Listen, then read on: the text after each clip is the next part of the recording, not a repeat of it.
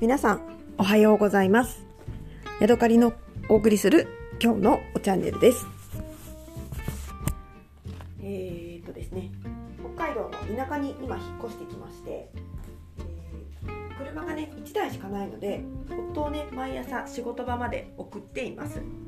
ただですね私は日によっては車がいらない日もあるのでそういう日はねあの自分で1人で出勤で生き生きしてきてほしくて私はずっとね家にいたいんです。なぜかというともうねとにかくねあのガソリンが高いからです。で昨日はですね、あの、行政の手続きとかに出かけたんですけれども結局ね1日で走った、あの、距離がね80キロ以上ありました、えー、まあもちろんいくつかに、あの行事をしているので一つだけのことではないんですけれどももうあまりにもそのなんかもったいなくてもったいなくて私はねあの本当に筋金入りのケチなので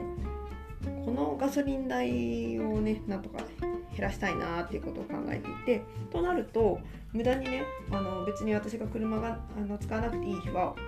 夫が自分で行って自分で帰ってきたらいいんですよ。ただ、えー、夫のね仕事場は車を止めてから15分ほどね歩かないとその自分のオフィスまで行けないんですね。なので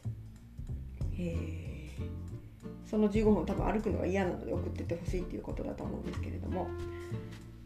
えーと、であの朝ですね私今日はあの家にいたいので1人で行ってねっていうニュアンスのことを言ったんですけれども出かけようとしたら「え何送ってってくれないの?」みたいな感じになってすごくね私はねあの一瞬頭に血が上りました。もうこんなエコじゃないことしたくないガソリンの無駄遣いしたくないと思ってねプンプンしてしまったんですけどもまああのっていって、えー、まあ、家帰ってきて今ねあの家の片付けをしながら、えー、録音をしているところです、えー、今日はね、あのお茶のね飲み比べをしてそれの感想についてお話ししたいなと思って録音を始めました、え私の目の前には今ですね2種類のお茶があります、え葉っぱはねどちらも、えパーマンチャーシンさんのパイ茶ですね。えっ、と 800cc、900cc、800から 900cc の水に 7g の葉っぱを入れました。そして、えー、一晩ね寝る前にこれをセッティングしたので今、えー、約12時間ぐらい経っているような状態です。はい。えーとですね、じゃあまず、あの、パイチャーについてね、えー、どんなお茶かっていうのをお話ししたいと思います。今私の目の前にはねフーディンバイチャーの、えー、チャーピン風蔵袋というものがあります。えー、口がチャックになっていまして、えー、茶の餅チャーピンが、えー、1枚丸ごとに入るようになっている、えーと、なんだろう湿気を防ぐ袋ということですね。これはですね3年ほど前のお正月に、うん、2018年かな、えー、と19年か。2019年のお正月に香港マカオに行った際に、えー、福建省の風上でね一日、あの、飛行機の乗り換えがあったんですよ。その時に、えーとチャータン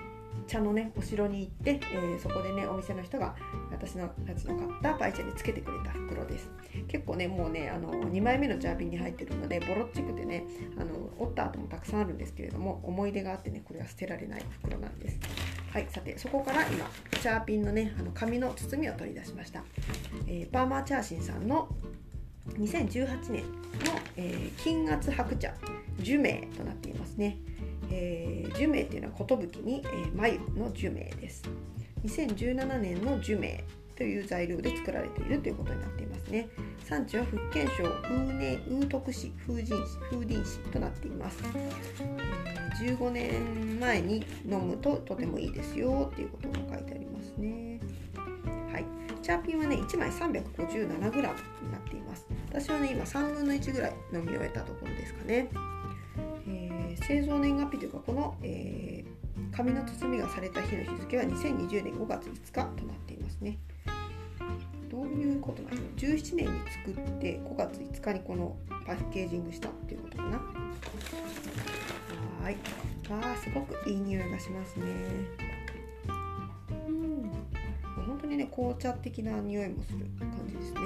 で今ねあの茶葉を一生懸命見ているんですけれども私あの茶葉をね崩す、えー、刀を持っていないのでいつもねあの手でボキボキ折ってたんですけれども最近はあのフォークをねあのチャーピンの中に突き刺してで剥がすようにね取るっていうのを、えー、意識するようになりました今日もねその方向でこう薄く板状に剥がして、えそれを入れています。ね、葉っぱの色はいろんな色があります。すごくね緑がかったものも入っているし枝も入っているしそれから芽の部分の白い産毛がねたくさん残っ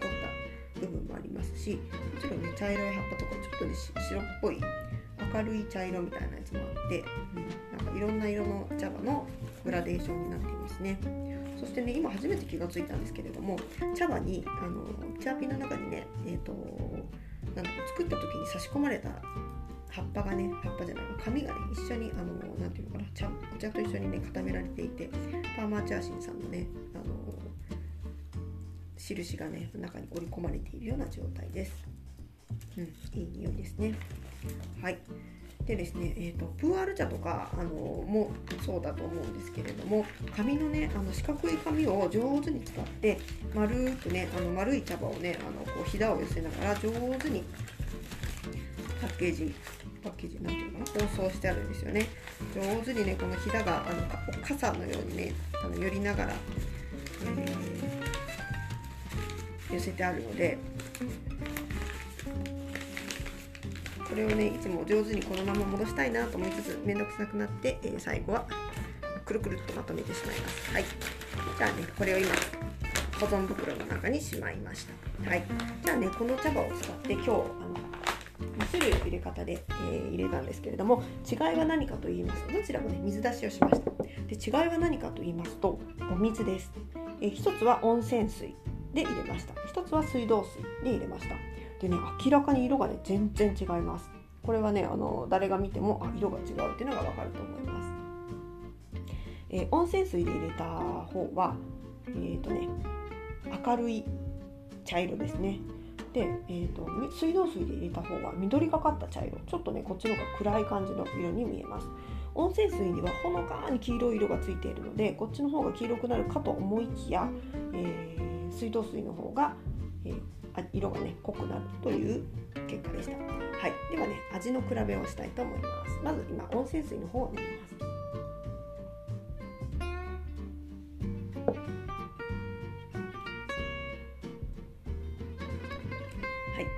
えー、今から水道水の方を飲みま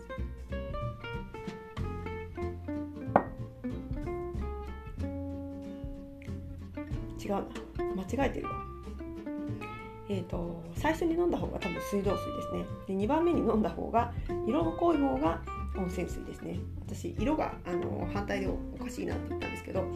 多分色の濃い方が温泉水です。やはりもともとの色も関係しているのかな、えーと、温泉水のが濃い色。水道水で出した方が、えー、明るい茶色ですね。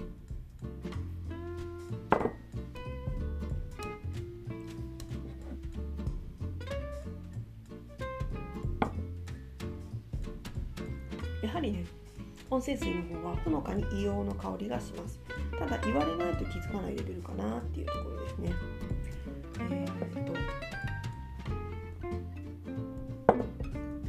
で少しですね私の家のあの温泉水にはとろみがあるのでやっぱりね口の中で厚みがあるというかまとわりつく感じがします。でね嫌な感じとかではなくてかといって濃厚というのも違うんですけれどもなんていうのかな、やっぱり粘度が高い感じがしますね。で水道水入れた方がやはりあのすっきりしていて口の中でもなんかさらっと流れていくようなね。温泉水の方は気のせいですけど口の中でねこう何て言うのかな。表面張力の方がね、ま、ような丸みが、あのー、かかっているような感じがします。やっぱりね後味も違いますね。どっちが美味しいとか言うとね